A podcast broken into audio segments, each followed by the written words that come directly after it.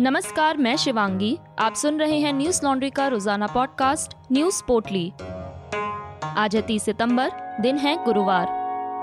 Supreme court के मुख्य न्यायाधीश एनवी रमना की अध्यक्षता में सुप्रीम कोर्ट कॉलेजियम ने बॉम्बे, गुजरात, ओडिशा, पंजाब और हरियाणा के हाईकोर्ट के न्यायाधीशों के रूप में पदोन्नति के लिए 16 नामों के प्रस्ताव को मंजूरी दी है। इनमें 6 न्यायिक अधिकारियों और 10 अधिवक्ताओं को शामिल किया गया है। गुरुवार को शीर्ष अदालत की वेबसाइट पर अपलोड की गई रिपोर्ट के अनुसार कॉलेजियम ने 4 न्यायिक अधिकारियों A.L. पानसरे, N.C. मोरे, यूएस जोशी और बीपी देशपांडे को बॉम्बे हाईकोर्ट के न्यायाधीशों के रूप में पदोन्नत करने के प्रस्ताव को मंजूरी दी। इसी तरह कॉलेजियम ने अधिवक्ता आदित्य कुमार महापात्र और मृगंका शेखर साहू और न्यायिक अधिकारियों राधा कृष्ण पटनायक और शशिकांत मिश्रा के नामों की सिफारिश उड़ीसा उच्च न्यायालय के न्यायाधीशों के रूप में की है। गुजरात उच्च न्यायालय के लिए कॉलेजियम ने 7 अधिवक्ताओं को न्यायाधीश के रूप में पदोन्नत करने के प्रस्ताव को मंजूरी दे दी। वहीं अधिवक्ता संदीप मौदगिल को पंजाब और हरियाणा उच्च न्यायालय में न्यायाधीश के रूप में पदोन्नत करने के प्रस्ताव को मंजूरी दी है। CJI के अलावा 3 सदस्य कॉलेजियम में जस्टिस यूयू ललित और एएम खानविलकर शामिल हैं, जो उच्च न्यायालयों में नियुक्ति से संबंधित है। कॉलेजियम देश के उच्च न्यायालयों में बड़ी संख्या में रिक्त पदों को भरने के लिए नामों की सिफारिश कर रहा है। गौरतलब है कि इस साल अप्रैल में मुख्य न्यायाधीश के रूप में कार्यभार संभालने के बाद जस्टिस रमना ने विभिन्न उच्च न्यायालयों में नियुक्ति के लिए लगभग 100 नामों की सिफारिश की है। इसके अलावा सुप्रीम कोर्ट में न्यायाधीशों के 9 रिक्त पदों को एक बार में भरा है। कॉलेजियम ने 17 अगस्त को एक ऐतिहासिक फैसले में 3 महिलाओं सहित 9 नामों की सिफारिश की थी, जिन्हें सुप्रीम कोर्ट के न्यायाधीश के रूप में पदोन्नत किया गया था। सुप्रीम कोर्ट ने किसानों के धरने के मुद्दे पर केंद्र और राज्य सरकारों को कड़ी फटकार लगाई है और पूछा है कि आखिर सड़क क्यों नहीं खाली कराई गई। किसानों के विरोध के चलते सड़क जाम के खिलाफ दायर याचिका पर सुनवाई करते हुए सुप्रीम कोर्ट ने दोहराया कि कोर्ट ने जो पहले व्यवस्था दी है उसे लागू करना होगा। सरकार ये नहीं कह सकती है कि हम नहीं कर पा रहे हैं। कोर्ट ने कहा कि रोड जाम होने से राजस्व संग्रह बंद है, लोगों को दिक्कतें हो रही हैं। कोर्ट ने जो कानून निर्धारित किया है उसे लागू करने का काम सरकारों का है। अदालत ने किसानों को पक्षकार बनाने की केंद्र को इजाजत दे दी है। मामले की अगली सुनवाई 4 अक्टूबर को होगी। कोर्ट ने सख्त लहजे में कहा कि हाईवे और सड़कों को जाम नहीं किया जाना चाहिए। कानून पहले ही निर्धारित किया जा चुका है, हम इसे बार बार नहीं दोहरा सकते। इसे लागू करना कार्यपालिका का कर्तव्य है। सुनवाई कर रहे जस्टिस SK कौल ने कहा कि न्यायपालिका कार्यपालिका पर अतिक्रमण नहीं कर सकती है। किसानों को सरकार से शिकायत हो सकती है, लेकिन सड़क पर फंसी जनता को भी उनसे शिकायत है। किसानों की शिकायतों के निवारण के लिए उचित न्यायिक मंच और अन्य विकल्प हैं, लेकिन ये अवरोध बार बार नहीं हो सकते। सॉलिसिटर जनरल तुषार मेहता ने कहा कि हमने समितियों का गठन किया है और किसानों को चर्चा के लिए आमंत्रित किया है, लेकिन उन्होंने यह कहते हुए इनकार कर दिया कि वे इस मामले में पक्षकार नहीं हैं। इस पर सुप्रीम कोर्ट ने कहा कि अदालतों ने जो निर्धारित किया है उसे आपको लागू करना होगा, लेकिन अगर आप चाहते हैं कि कोई इस मामले में पक्षकार बने तो आपको आवेदन दाखिल करना होगा। इस पर तुषार मेहता ने कहा कि ठीक है, हम आवेदन दाखिल करेंगे। इससे पहले हरियाणा सरकार ने सुप्रीम कोर्ट में हलफनामा दाखिल कर कहा था कि किसान सार्वजनिक स्थानों पर आंदोलन के मुद्दे को हल करने के लिए गठित पैनल से नहीं मिले। किसानों को सड़कों से हटाने के लिए सभी प्रयास किए जा रहे हैं। पिछली सुनवाई में सुप्रीम कोर्ट ने केंद्र सरकार से कहा था कि वह इस समस्या का कोई हल निकाले। गौरतलब है कि नोएडा की रहने वाली मोनिका अग्रवाल ने सुप्रीम कोर्ट में याचिका दाखिल की है। याचिका में कहा गया कि नोएडा से दिल्ली को जोड़ने वाली सड़कें किसान आंदोलन के चलते बंद हैं और इसकी वजह से लोगों को परेशानी का सामना करना पड़ रहा है। इन सड़कों को खोला जाना चाहिए। हाल ही में किसानों ने सोमवार 27 सितंबर को भारत बंद किया था। लगभग हर टीवी चैनल ने भारत बंद की कवरेज और उस पर चर्चा की, लेकिन फील्ड पर रिपोर्टरों के होने के बावजूद किसी ने भी वहां बैठे किसानों से बात नहीं की। राकेश टिकैत और अन्य विपक्षी नेताओं को चर्चा में बुलाया गया। राजनीतिक पहलू पर भी बात हुई, मगर टीवी चैनलों के जरिए खुद किसानों को अपनी बात रखने और भारत बंद के मायने समझाने का मौका नहीं मिला।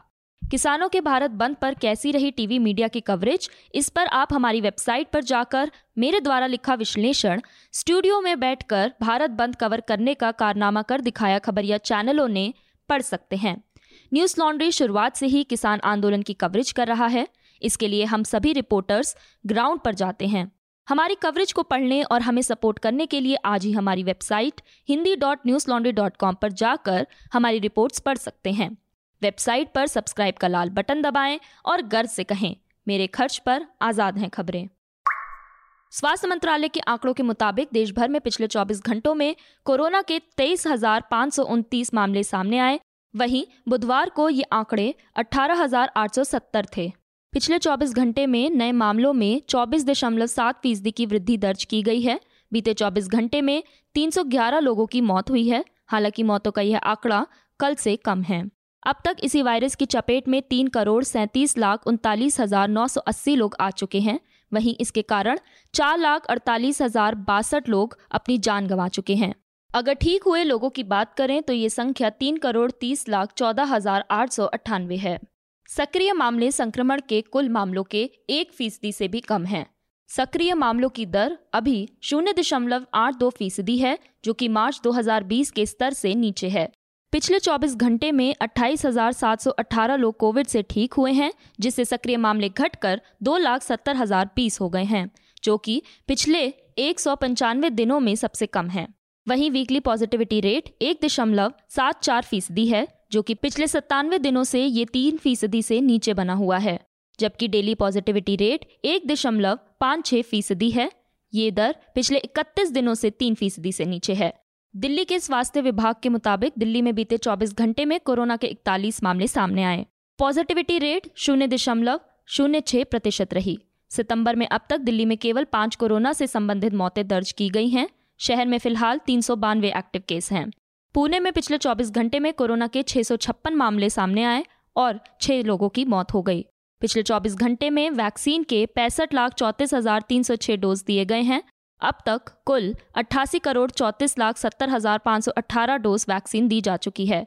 सितंबर महीने में कोरोना के खिलाफ वैक्सीनेशन का नया रिकॉर्ड बना है। देश में पिछले एक महीने में करीब 23 करोड़ टीके लग चुके हैं, जो किसी भी महीने में लगे टीकों से सबसे ज्यादा हैं। बता दें कि देश में अब तक कुल 56.89 करोड़ कोरोना टेस्ट किए जा चुके हैं।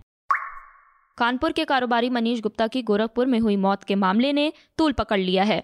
आरोप है कि पुलिस की मारपीट से मनीष की मौत हुई है। मनीष की पोस्टमार्टम रिपोर्ट भी सामने आई है। इसमें मनीष की बॉडी पर चोट के निशान पाए गए हैं। कानपुर प्रशासन ने आज सुबह मनीष का अंतिम संस्कार करा दिया है।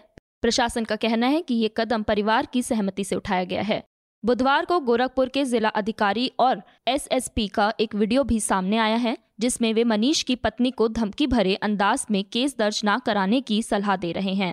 वीडियो में जिला अधिकारी कहते नजर आ रहे हैं कि मैं आपके भाई की तरह हूं। एक बार मुकदमा दर्ज हो जाने से आपको अंदाजा नहीं है कि सालों कोर्ट में चक्कर काटने पड़ेंगे। इससे किसी को कुछ हासिल नहीं होता। सालों बीत जाएंगे चक्कर लगाते लगाते। दैनिक भास्कर की रिपोर्ट के मुताबिक मृतक के बहनोई आशीष ने बताया कि अधिकारियों ने यह स्वीकार किया है कि उन्हें पता है कि गलती पुलिस की है, लेकिन आपके एक केस से 6 पुलिसकर्मियों का परिवार बर्बाद हो जाएगा। इससे कुछ भी हासिल नहीं होगा। प्रशासन पर दबाव पड़ने के बाद सभी 6 पुलिसकर्मियों को सस्पेंड कर दिया गया है और 3 के खिलाफ नामजद एफआईआर दर्ज कर ली गई है। वहीं मुख्यमंत्री योगी आदित्यनाथ की कानपुर में एक जनसभा होनी है, जिसके बाद मुख्यमंत्री योगी आदित्यनाथ ने मनीष की पत्नी मीनाक्षी से मुलाकात करने का आश्वासन दिया है। इसी बीच उत्तर प्रदेश के पूर्व मुख्यमंत्री अखिलेश यादव मीनाक्षी गुप्ता के परिवार से मुलाकात के लिए कानपुर पहुंचे। अखिलेश यादव ने इस दौरान योगी सरकार और पुलिस पर कई गंभीर आरोप भी लगाए। अखिलेश यादव ने मीडिया से बात करते हुए कहा कि पुलिस की जिम्मेदारी है कि लोगों को सुरक्षा मिले, लेकिन उत्तर प्रदेश में बीजेपी की सरकार में मुख्यमंत्री योगी आदित्यनाथ के कार्यालय में पुलिस सुरक्षा नहीं कर रही है, बल्कि लोगों की जान ले रही है। उत्तर प्रदेश में पुलिस का ऐसा व्यवहार किसी की सरकार में देखने को नहीं मिला। पुलिस लगातार बीजेपी की सरकार में लूट और हत्या में शामिल है। अखिलेश यादव ने मृतक के परिवार को 20 लाख रुपए मुआवजा राशि देने का ऐलान किया है। अखिलेश यादव ने सरकार से मांग करते हुए कहा कि समाजवादी पार्टी की मांग है कि हाईकोर्ट के सिटिंग जज की मॉनिटरिंग में घटना की जाँच हो। जो अधिकारी, सिपाही है या संबंधित लोग दोषी हैं, उन्हें कड़ी से कड़ी सजा मिले। सरकार को मृतक के परिवार को 2 करोड़ की मदद देनी चाहिए। साथ ही मृतक की पत्नी पढ़ी लिखी हैं, इसलिए उन्हें क्लास 1 या क्लास 2 की नौकरी दी जाए। दरअसल मनीष के दोस्त हरदीप सिंह ने इंडियन एक्सप्रेस से बताया था कि वो बिजनेस करते हैं। वो तीनों यानी प्रदीप, मनीष और हरदीप सिंह गुड़गांव से गोरखपुर घूमने आए थे। सोमवार को रात करीब 12:30 बजे रामगढ़ताल पुलिस होटल में चेकिंग करने पहुंची थी। इस दौरान पुलिस ने प्रदीप को उन्हें आईडी दिखाने के लिए जगाया। इतने पर प्रदीप ने कहा था कि इतनी रात में यह चेकिंग किस बात की हो रही है, हम लोग क्या आतंकवादी हैं। आरोप है कि इतने पर ही पुलिस ने थप्पड़ मारना शुरू कर दिया। कुछ ही देर बाद देखा कि पुलिस वाले साथी मनीष गुप्ता को घसीटते हुए बाहर लेकर आए। वह खून से लथपथ था। इसके बाद पुलिस वाले मनीष को अस्पताल ले गए, जहां उसकी मौत हो गई। इस खबर को और विस्तार से पढ़ने के लिए हमारी वेबसाइट hindi.newslaundry.com पर जाएं। इस रिपोर्ट का शीर्षक है गोरखपुर घूमने आए कारोबारी की पुलिस पिटाई से मौत। संयुक्त राष्ट्र प्रमुख ने म्यांमार आपदा को रोकने के लिए संयुक्त कार्रवाई का आग्रह किया। संयुक्त राष्ट्र प्रमुख एंटोनियो गुटेरेस ने म्यांमार संकट को दक्षिण पूर्व एशिया और उसके बाहर बड़े पैमाने पर संघर्ष और बहुआयामी तबाही बनने से रोकने के लिए एकीकृत क्षेत्रीय और अंतर्राष्ट्रीय कार्रवाई का आग्रह किया है। महासचिव गुटेरेस ने बुधवार को प्रसारित संयुक्त राष्ट्र महासभा को एक रिपोर्ट में कहा कि सेना को अपने शासन में प्रवेश करने से रोकने का अवसर कम हो सकता है, लेकिन ये जरूरी है कि क्षेत्रीय और अंतर्राष्ट्रीय शक्तियां म्यांमार को लोकतांत्रिक सुधार के रास्ते पर वापस लाने में मदद करें। बता दें कि सेना ने 1 फरवरी को आंग सान सू की चुनी हुई सरकार को हटा दिया। सेना ने बहुत कम सबूतों के साथ दावा किया कि पिछले नवंबर में हुआ आम चुनाव व्यापक धोखाधड़ी से प्रभावित था। सैन्य अधिग्रहण की वजह से व्यापक विरोध प्रदर्शन हुए, जिसे सुरक्षा बलों ने कुचलने की कोशिश की। संयुक्त राष्ट्र ने दक्षिण पूर्व एशियाई राष्ट्रों के 10 सदस्यीय समिति द्वारा अपनाई गई 5 सूत्रीय योजना का समर्थन किया है, जिसमें म्यांमार भी शामिल है, जो हिंसा को रोकने, रचनात्मक संवाद, मध्यस्थ और मानवीय सहायता के रूप में आसियान के विशेष दूत की नियुक्ति का आह्वान करता है। विशेष दूत के रूप में ब्रुनेई के विदेश मंत्री एरिवान यूसुफ को नियुक्त किया गया है। गुटेरेस ने यूसुफ की नियुक्ति का स्वागत किया।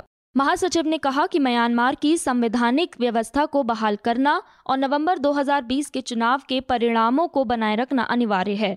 उन्होंने सुझाव दिया कि पड़ोसी देश सेना पर अपने प्रभाव का लाभ उठाकर लोगों की इच्छा का सम्मान करें, देश और क्षेत्र में शांति और स्थिरता के लिए काम करें।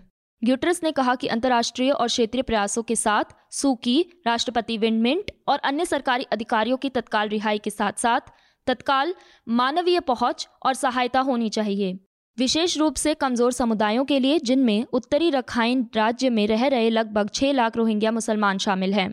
7 लाख से अधिक रोहिंग्या जो 2017 की सैन्य कार्रवाई से भाग गए और अब पड़ोसी बांग्लादेश में शिविरों में हैं। महासचिव ने आगे कहा कि जो लोग सेना का विरोध करते हैं और लोकतांत्रिक आंदोलन में शामिल होते हैं, उनके रिश्तेदार और सहयोगी मनमाने ढंग से हत्याओं और हिरासत, गायब होने, रात की छापेमारी, धमकी और यातना के अधीन हैं। सुरक्षा बलों द्वारा यौन और लिंग आधारित हिंसा की कई रिपोर्ट भी आई हैं। 1 फरवरी और जुलाई के अंत के बीच ऐसे कम से कम 150 उदाहरण हैं जिनमें सुरक्षा बलों ने निहत्थे प्रदर्शनकारियों के खिलाफ घातक बल का इस्तेमाल किया है। गुटेरेस ने कहा कि छात्रों और शिक्षक कर्मचारियों को दमन का प्राथमिक लक्ष्य बनाया गया है। म्यांमार शिक्षक संघ की रिपोर्टों की ओर इशारा करते हुए कहा कि सुरक्षा बलों द्वारा कम से कम 70 छात्रों और 5 शिक्षकों को मार दिया गया है। 775 छात्रों और 76 शिक्षकों को हिरासत में लिया गया है। उच्च शिक्षा संस्थानों में 1,25,000 से अधिक शिक्षकों और 13,000 स्कूल कर्मचारियों को निलंबित या बर्खास्त कर दिया गया है। आज बस इतना ही। आपका दिन शुभ हो। नमस्कार। न्यूज लॉन्ड्री के सभी पॉडकास्ट टिचर, iTunes और दूसरे पॉडकास्ट प्लेटफॉर्म पे उपलब्ध हैं। खबरों को विज्ञापन के दबाव से आजाद रखें। न्यूज लॉन्ड्री को सब्सक्राइब करें।